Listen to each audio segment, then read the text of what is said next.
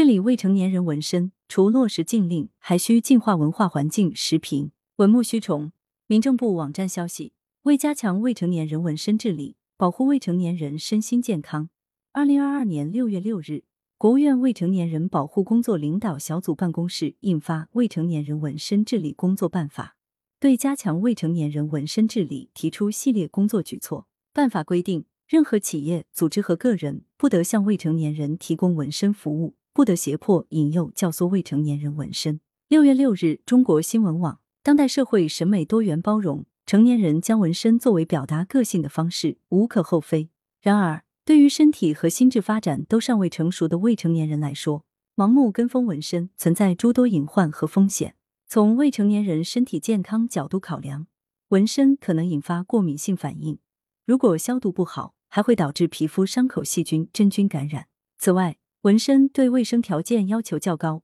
纹身针作用于皮肤，还可能成为传播艾滋病、肝炎等疾病的媒介。从未成年人成长进步层面分析，未成年人纹身后若报考对身体条件有特殊要求的公务员时，会产生不利影响。根据应征公民体格检查标准规定，面颈部纹身、着军队制式体能训练服其他裸露部位长径超过三厘米的纹身，其他部位长径超过十厘米的纹身。均视为体检不合格。对身体条件有特殊要求的部分公务员岗位，比如人民警察的录用体检中，如果有纹身，也视为体检不合格。未成年人心智还不成熟，并不足以辨别纹身的危害，选择纹身大多是一时冲动，跟风效仿。不少未成年人纹身之后便心生悔意，但由于洗纹身比纹身更难更痛，代价高昂，纹身变成了他们除不掉的隐痛。未成年人在法律上属于限制民事行为能力人，他们的一些决定与行为缺乏应有的理性，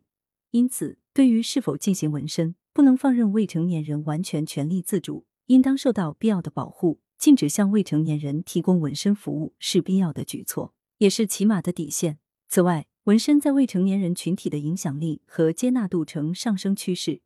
总体来说，还是受到当下文化环境的影响，如在一些短视频平台上。纹身热门主题排名前几位的短视频，转评赞基本都在几十万甚至上百万级别。因此，治理未成年人纹身，除了严格落实服务禁令之外，还需要重视文化环境的净化，确立不鼓励青少年纹身的鲜明导向，如禁止大众媒体宣传展示含有纹身内容的广告作品等。此外，倡导积极健康的形象导向，除了特殊行业纹身进入之外，鼓励一些行业建立规范。不允许从业人员从业时裸露纹身。同时，家庭和学校也应重视青少年心理辅导和教育引导，让他们正确理解纹身文化本质以及可能造成的不利影响，